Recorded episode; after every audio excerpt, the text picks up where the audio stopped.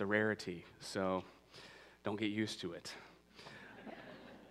Um, family life pastor, what does that mean, right? You figure it out, you can tell me. Um, basically, I oversee the youth group here. I see the, the group, the, the, the small group, or what we call life group ministry here.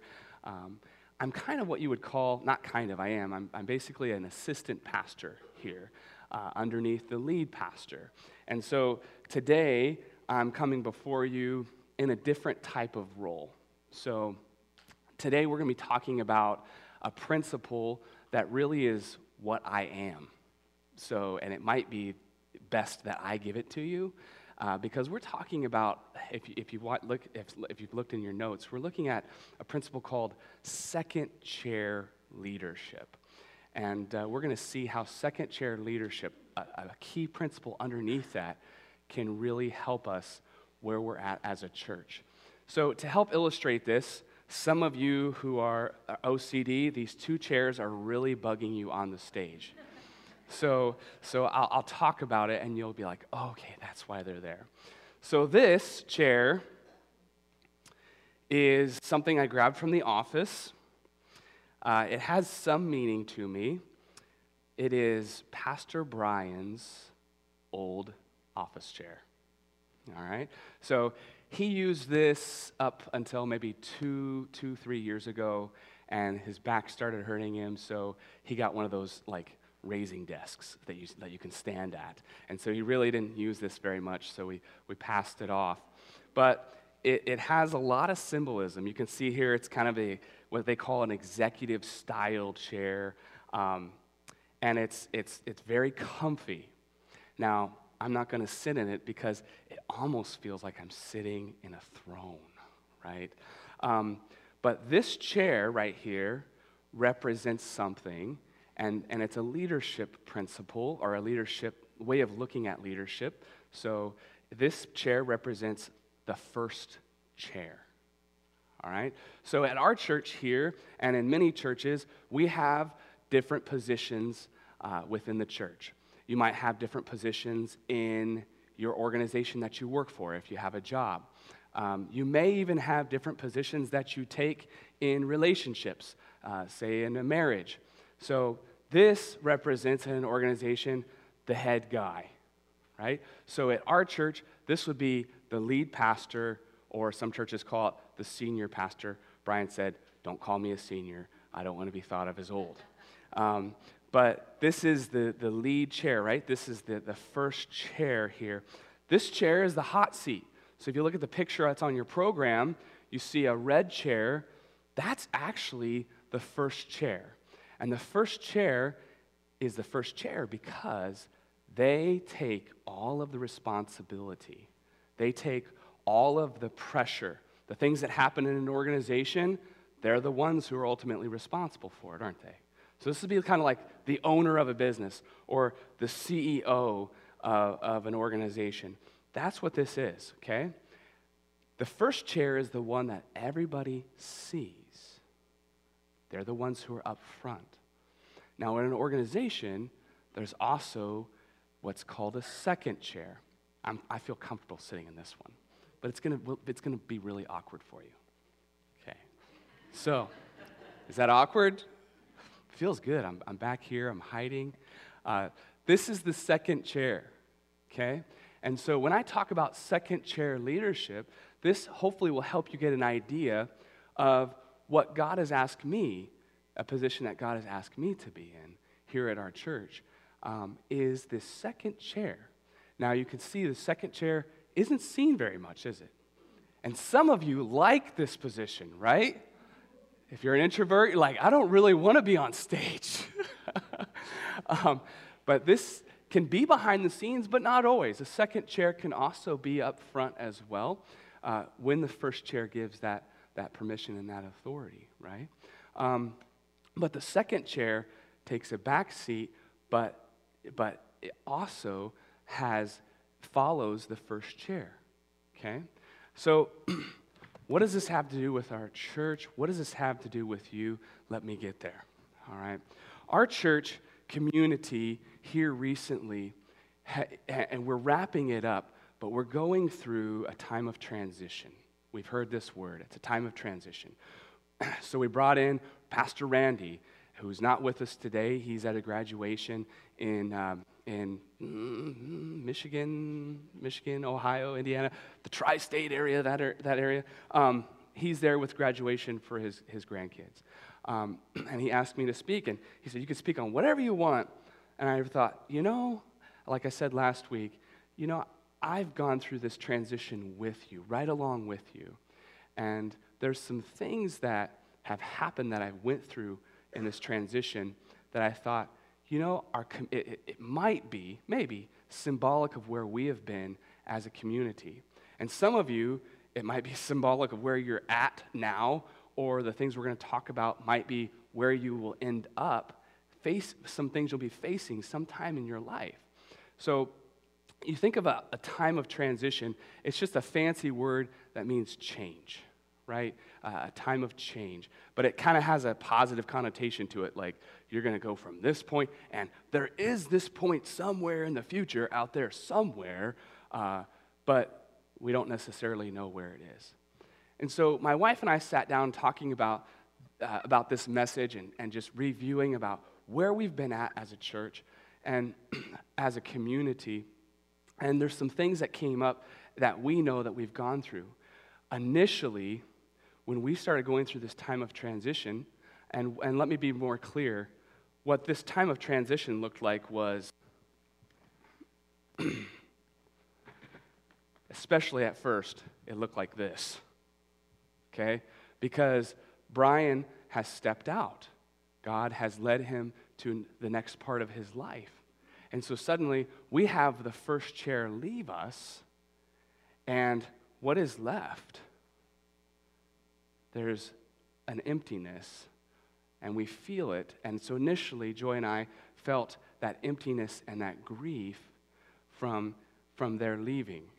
And then Randy has come in and he's done great work. But as Randy has said, there's only so much that he can do, right? Um, he can't necessarily cast vision, as we prayed for last week, and mission. He can encourage us in those things, but there's only so far he can go because He's only here for so long.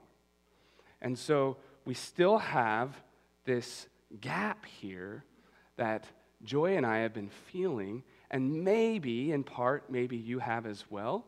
Um, but this, I have found, is symbolic of times of change and times of transition. And there may be times that you go through in your life, maybe now or in the future, where where you might feel some of these things. What does the future hold for me? what is it that, that I envision? Can I have a vision? Wow, like there's so much unknown. And that's really what I want to talk to you about today is the unknown. Because Joy and I have learned through this process some things, and I, I wanted to get her up on stage, but she, she, she doesn't want that, okay? So she, she's an introvert. She's like, no, that'll, that'll be hard for me. Um, love you, honey. So, but I want to share some of that with you and, uh, and, and address some of this time. And honestly, it can happen in a workplace like it has here at our church. And, our, and it, this isn't just, a church isn't just a workplace, though, it's, it's family, right? Um, but it can happen from other things in your life too. You think of, of some of the, the hard things like somebody starts getting sick and you don't know what's going to happen. Somebody dies or starts to die. I worked as a hospice chaplain for eight and a half years. I've seen this, this time of, of, of lack of, of what's going to happen in the future. Somebody dies. What? What do I do now? What does the future hold? Things have changed. It could be something worse like conflict. And conflict is, seems like it's all around you within your family, arguments. Maybe it's not even on the outside, maybe it's on the inside. You're feeling conflict and you don't know. There it is again, the unknown. I don't know how to get through this. Maybe it's to the point of divorce or something serious like that that you go through and there's this huge time of change and everything feels unsettled and you became, become even unsure of yourself. Those are things that, that there aren't exactly what we've gone through as a church with this transition, but those are bits and pieces of feelings that we can have during times of change. And today, um, I wanted to address that, and so I started thinking to myself, um, what is a story that really can capture that? And so I, I, I realized there's this awesome story that I heard in my devotions about a week ago. And I thought, this is a powerful story. It's a weird story. There's parts of it when you first read it with me. If this is your first time reading it, you're going to go, What? Like, what is that about? Um, I get some, but there's some things I don't get.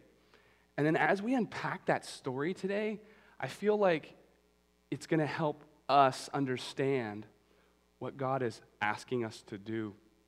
During those times when there's change and unsurety.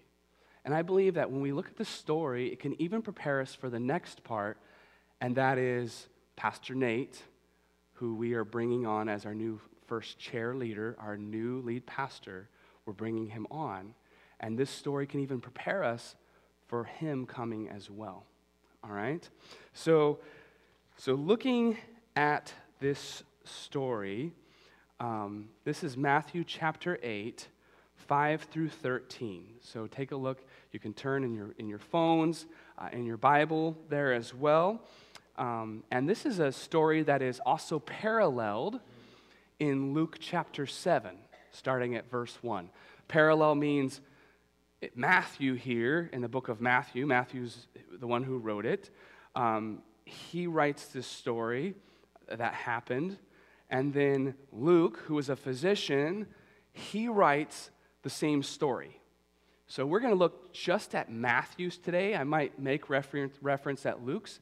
Luke gives a few different details that are really awesome. Um, but we're going to look at Matthew's verse, version today, and I encourage you as we're reading to, to as, we're, as I'm talking today, look at Luke chapter 7 as well. Um, and it's going to be on the screen for you, and this is the New Living Translation, but you can look, look at any translation that you would like. This, the title in my Bible that was added later, this isn't from the original, is The Faith of a Roman Officer. You ready? When Jesus returned to Capernaum, a Roman officer came and pleaded with him Lord, my young servant lies in bed, paralyzed and in terrible pain. Jesus said, I will come and heal him. But the officer said, Lord, I am not worthy to have you come into my home. Just say the word from where you are, and my servant will be healed. I know this because I am under the authority of my superior officers and I have authority over my soldiers. I only need to say, Go, and they go, or Come, and they come. And if I say to my slaves, Do this, they do it. When Jesus heard this, he was amazed. Turning to those who were following him, he said, I tell you the truth. I haven't seen faith like this in all Israel. And I tell you this that many Gentiles will come from all over the world, from east and west and sit down with Abraham, Isaac, and Jacob at the feast in the kingdom of heaven. But many Israelites, those for whom the kingdom was prepared, will be thrown into outer darkness, where there will be weeping and gnashing of teeth. In our last verse, then Jesus said to the Roman officer, Go back home, because you believed it has happened. And the young servant was healed that same hour. So we see here in this story a Roman officer, and some translations will capture his title better. He does have a title, it is centurion, and he is going to Jesus and he is asking for help for a servant in his home, and Jesus ends up healing the servant. Okay? But if we break this story down, like we're going to do today, it's going to show us some more things that are happening in this story. So look here. I'm going to sit down here with, with you. Look here at verse 5. It says here, when Jesus returned to Capernaum. Now, the context here is that right before he goes into Capernaum, um, Jesus is uh, on a mountain and he's preaching. So, this is his big, huge sermon that he's giving up in this mountain.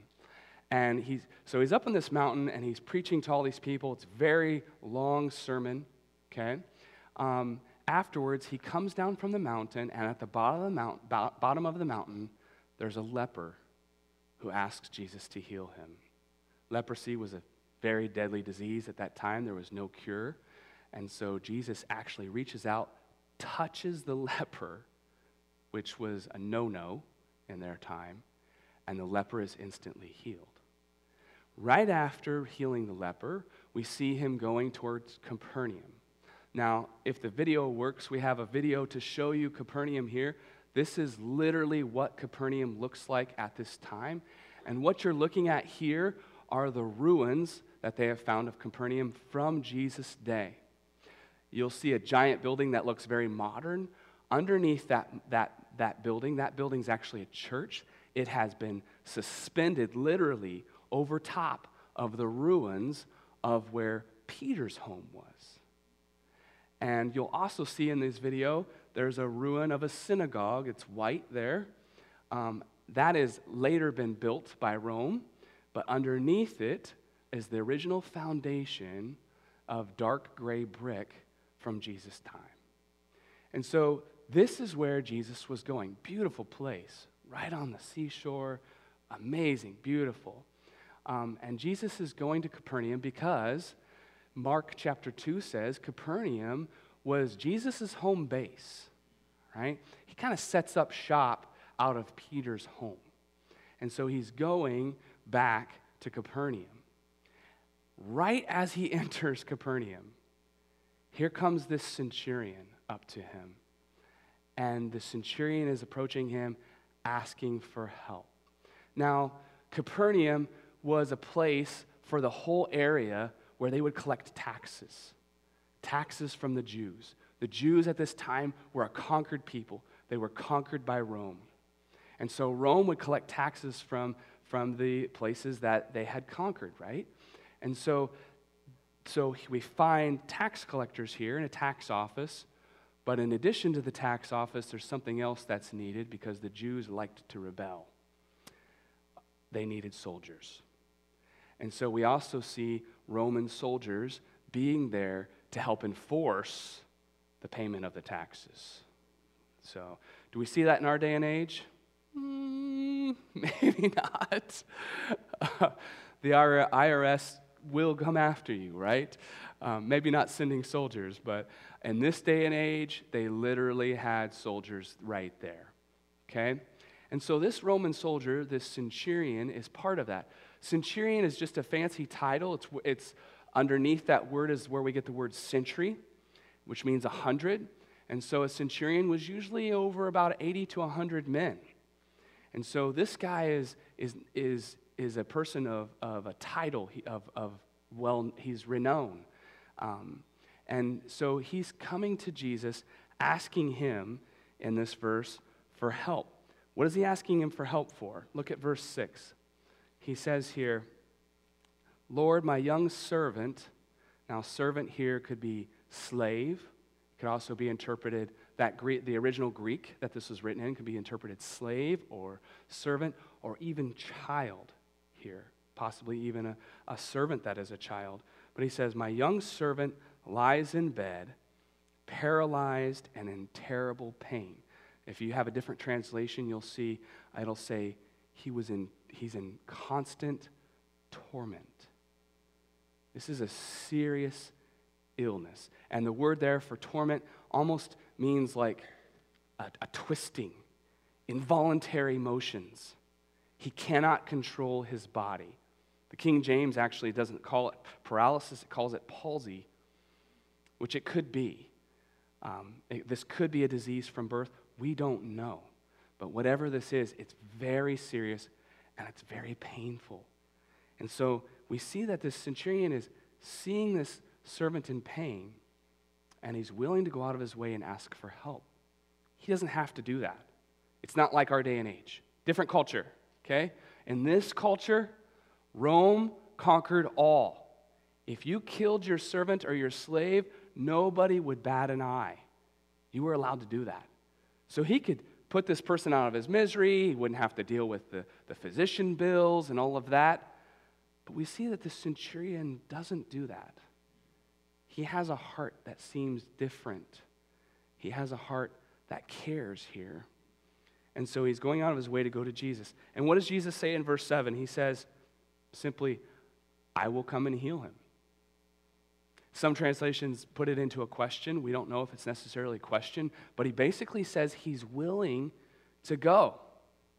But what does the centurion say? He says, But the officer said, Lord, I am not worthy to have you come into my home. Just say the word from where you are, and my servant will be healed. Jesus, I'm not worthy of you coming into my house. I don't feel like you can do that. Hey, Jesus, I'm a sinner. I'm, I'm a Roman, and you're a Jew. You, please don't come into my home. Um, you don't need to do that. Any of you ever feel unworthy? to be honest, unworthy of God, unworthy of Jesus unworthy of Him being in your home? Start to relate, huh? Put yourself in the centurion's shoes here. He's heard about Jesus. He's heard. He's a rabbi, he's a teacher, but he's heard about what Jesus is doing. And wow, I am I am not worthy. And there are times that we don't feel worthy ourselves. But here's the cool thing. He says, just say the word from where you are and my servant will be healed. Just say the word, Jesus, and it'll happen. I know that. I know it will happen. Let's go on to verse 9. I know this because I am under the authority of my superior officers, and I have authority over my soldiers. I only need to say, Go, and they go, or Come, and they come. And if I say to my slaves, Do this, they do it. Verse 10 when Jesus heard this, he was amazed. He was amazed. This is the hinge of this whole story. The whole story hinges on this. Why? Because this word in Greek for amazed, or King James or other translations say he marveled is only used twice in all of the Bible regarding Jesus. One time it's used when Jesus is going into Jerusalem. And as he's going into Jerusalem, he looks upon the city and upon the people, and it says, Jesus is amazed at their unbelief.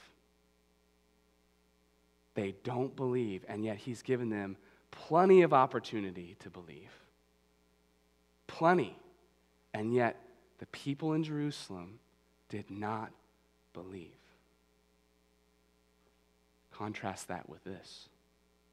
Here, Jesus is amazed the only other time. And he's amazed at what? A centurion's faith? What? He's not even Jewish. He's amazed. And let me say, if Jesus is amazed, if God can be amazed, do you want to find out what amazes God? right? I want to amaze God. Sounds kind of prideful, right? Like, look, I'm amazing, I'm amazing God. But it's not that at all in this story. What is it about the centurion's faith that amazes Jesus, the Son of God? What is it? We have to ask that. If we walk away from this passage, uh, this story, and we don't ask that, we're missing out. Okay? But to get that, we've already read through it, and maybe you didn't catch it. I purposefully glossed over it. But let's go back to find out what it is about the centurion's faith that amazes Jesus here. Okay? Let's look back at verse 8. But the officer said, Lord, I am not worthy to have you come into my home. Just say the word from where you are, and my servant will be healed. Okay, that sounds like the kind of faith that Jesus is amazed at. We think about later, there's a disciple named uh, Thomas who says, after Jesus dies, he says, Unless I put my fingers in the holes in his hands and my hand into his side, that's where the spear went, I will not believe. And then Jesus says, Blessed are those who do not see and yet believe. So that could be, and it is, part of the faith that is impressing Jesus here. He's impressed. This centurion has not even seen Jesus, hasn't even met him, and yet he believes. But I don't want you to fall into thinking that's all there is to the centurion's faith. That's part of it. And we are called to do the same, right? Jesus is asking us, Will you believe without seeing me? Will you believe from afar that I have the ability to do this? All right? Um, but look at this con- convoluted verse that's next. This is where we gloss over. I know this because I am under the authority of my superior officers, and I have authority over my soldiers. I only need to say go and they go, or come and they come. And if I say to my slaves, do this, they do it. This is all wrapped up in one word that the centurion said twice that we glossed over earlier in this passage. Look at the beginning of verse 8 and the beginning of verse 6. But the officer said, Lord. He called Jesus Lord.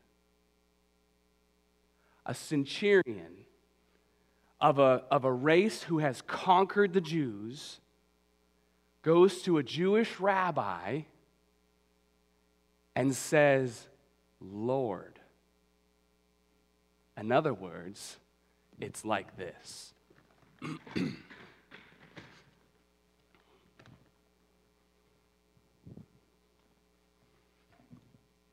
Lord. You are Lord.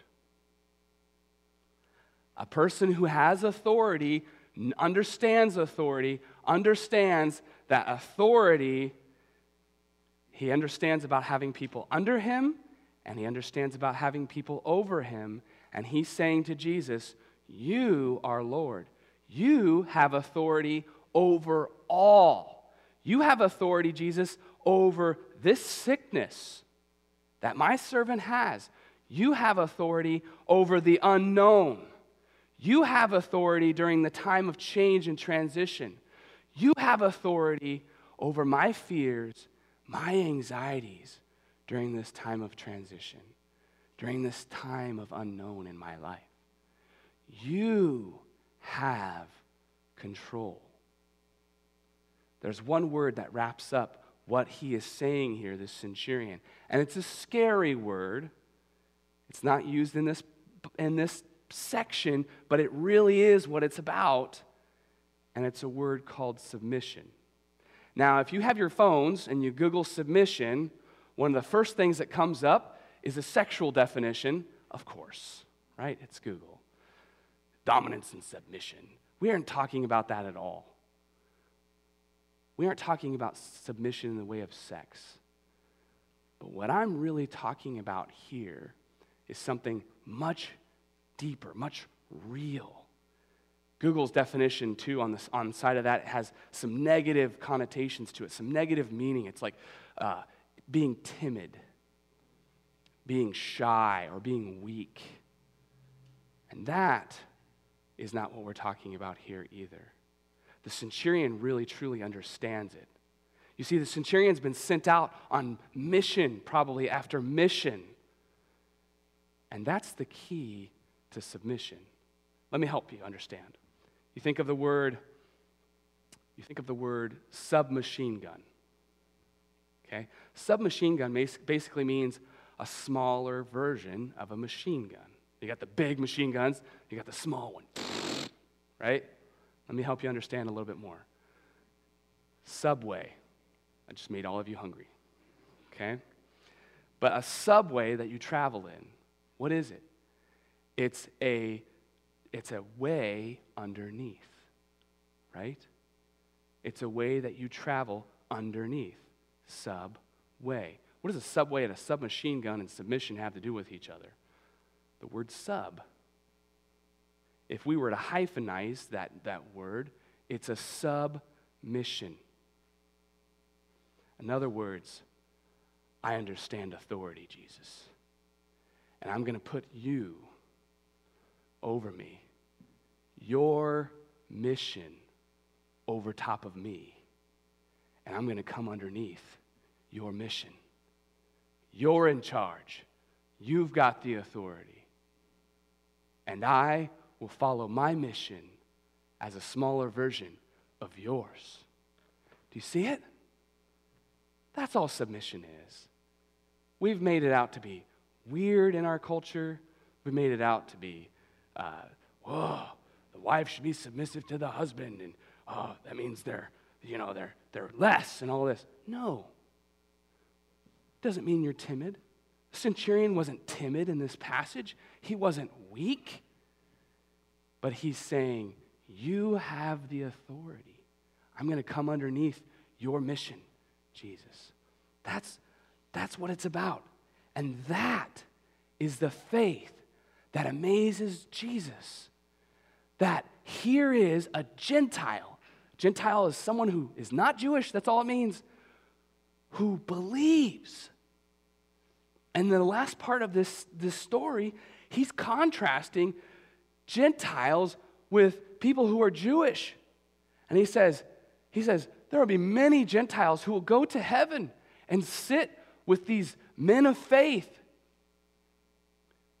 And yet many Israelites will not because they don't have that kind of faith.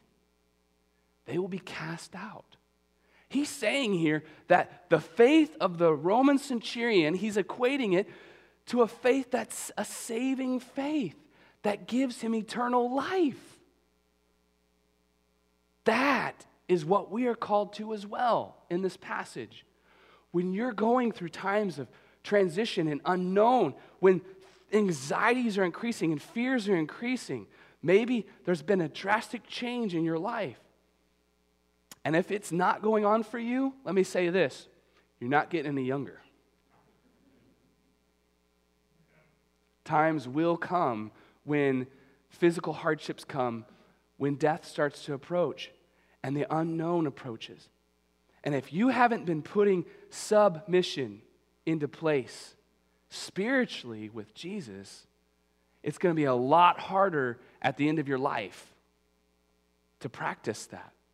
Now is the time to put Him in authority over your life. Now is the time to cast all of those anxieties upon Him, saying, You are in control, Jesus. I am going to release control. I'm going to open up the hands of my heart and let you have the power here throughout my life.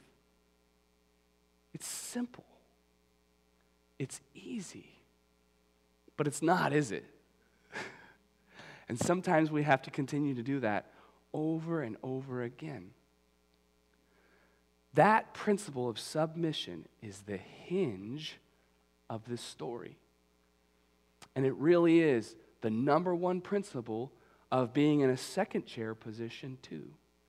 So if you find yourself in a second chair position in your life, that is the number one principle. Even in marriage, we are called in Ephesians, husband and wife, to submit to one another. That word submit, a version of coming under submission. And so it's not a principle that's a light one It's, it is a hard one. But I want to encourage you today with that principle of the centurion who understood it, what authority is about. Jesus, you have the power here to heal. You just simply have to say the word, and it will happen. But here's the thing it's about his mission. If he wants to do the healing, he will. And if he doesn't, or if he's silent, there's times that he is silent, right? Then what is he actually saying? He's saying, submit, trust in me. The overriding verse for Joy and I through this time of transition for our church, not having a leader, not having a, a, a vision or the future, has been this a psalm that says, Be still and know that I am God. It's releasing that authority over to Him. Well, I'm going to pray for you in a moment, but I was talking to my wife, and there's so much more here I'd love to talk about, but I wanted to hit the main thing for you today. I want to give you a couple resources this week. The first is there's a card in the seat in, in, in, the, in the seat back in front of you. It says, says uh, connect on it. On the back side, it says prayer request. Some of you are going through a time that I've described today. Maybe not where a leader is out of your life, but you're not sure of what's happening or what's to come. And I want to pray for you this week. So, if you would, as you feel led, to humble yourself, take that card and write on that card, on that prayer request, that prayer that you have. And this week, every day, I want to lay those cards out in front of myself and pray for you. So at some point, you can fill that out, and there's offering boxes in the back of the room. You can put it in the offering box. And then the other thing I want to do for you is throughout this week, I'm going to post, I'm going to try, I'm not on Facebook, so it'll have to be through our office manager, but I want to post just a one or two minute blurb more about this principle of second chair leadership and uh, more about this passage here. It might be a video, it might just be a po- like a little bit of text, but I'll mix it up so it doesn't get boring. Um, but you can look for that on our Birchridge website, on, on the Facebook page. Um, and I just want to post some more encouragement to you throughout this week as well. And we are coming close, very close as a church to the end of this transition period. And our anxieties are, are changing uh, to become anticipation, which is amazing. Um, but some of you, even in your own life, might be going through stuff. And I want to pray for you and encourage you this week. Let's pray. Jesus, thank you so much for your word that is alive, uh, even from 2,000 years ago. You walking into that city, Jesus, and uh, talking to this centurion like this, and just the amazing uh, thing that happened there with this miracle from afar. And God, how the centurion had a faith to call you Lord, putting his own reputation, his own uh, position on the line, humbling himself in submission to you. Jesus, help us to have that kind of faith, the faith of the centurion, um, and to give us purpose in our life as we, as we go from here. Um, and we know that through that, there is freedom. Freedom in you coming under your mission. Uh, encourage those who are going through hardship, change, uh, turmoil, um, fears. Encourage them today. And I ask this in your name, Jesus. Amen.